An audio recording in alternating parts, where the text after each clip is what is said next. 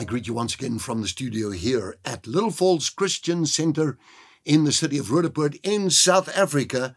And uh, you can go to our websites and take a look on a Sunday, joining on the live feed that goes out, Little Falls Live, and uh, see what happens. Watch that band. We have a band that plays here every Sunday, and I'm telling you, I'm quite proud of them. I would not swap them for nothing else. Not for me. They take me where I want to go, where I want to feel the presence and the anointing of the Holy Spirit all the time. And so here we've been into Ephesians 5 21, 25. Husband, love your wives just as Christ also loved the church and gave himself for her.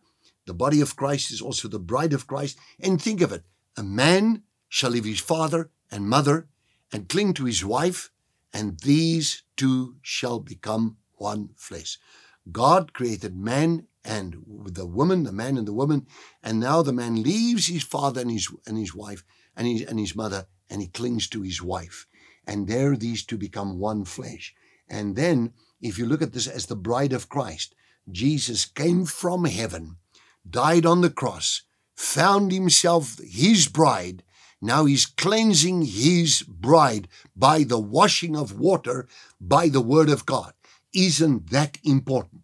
That as long as I'm alive on earth, I have got to surrender with the intake of the Bible all the time.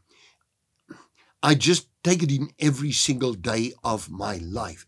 And I do large portions of the Bible and I read it over and over. And it is just an amazing thing because it cleanses me. When we preach on a Sunday, it causes a cleansing in the lives of the people. I always feel that a Sunday is just that short. I always feel I'm, I'm on the platform, but how much of a week's research can I impart to people just in a 30, 40 minute session on a Sunday? I always come away from the platform thinking, I could have added this, I could have added that, I could have said this. The Word of God is very, very cleansing. You are already pure. John 17, 17. Remember, by the word I have spoken to you. It has an impact on my life. I begin to become aware of things that I need to change, habits I need to change, patterns of thinkings, thinking attitudes I need to change, just things that have to change in my life.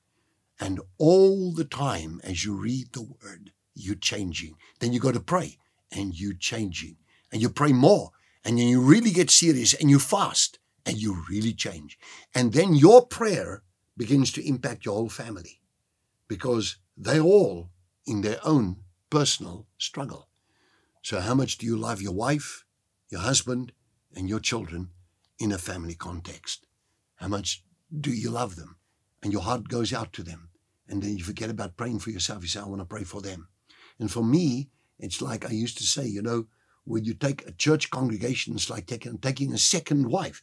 It's the bride of Christ, and you're taking care of that portion or that part of the bride of Christ. And you say to yourself, Lord, it's such a responsibility.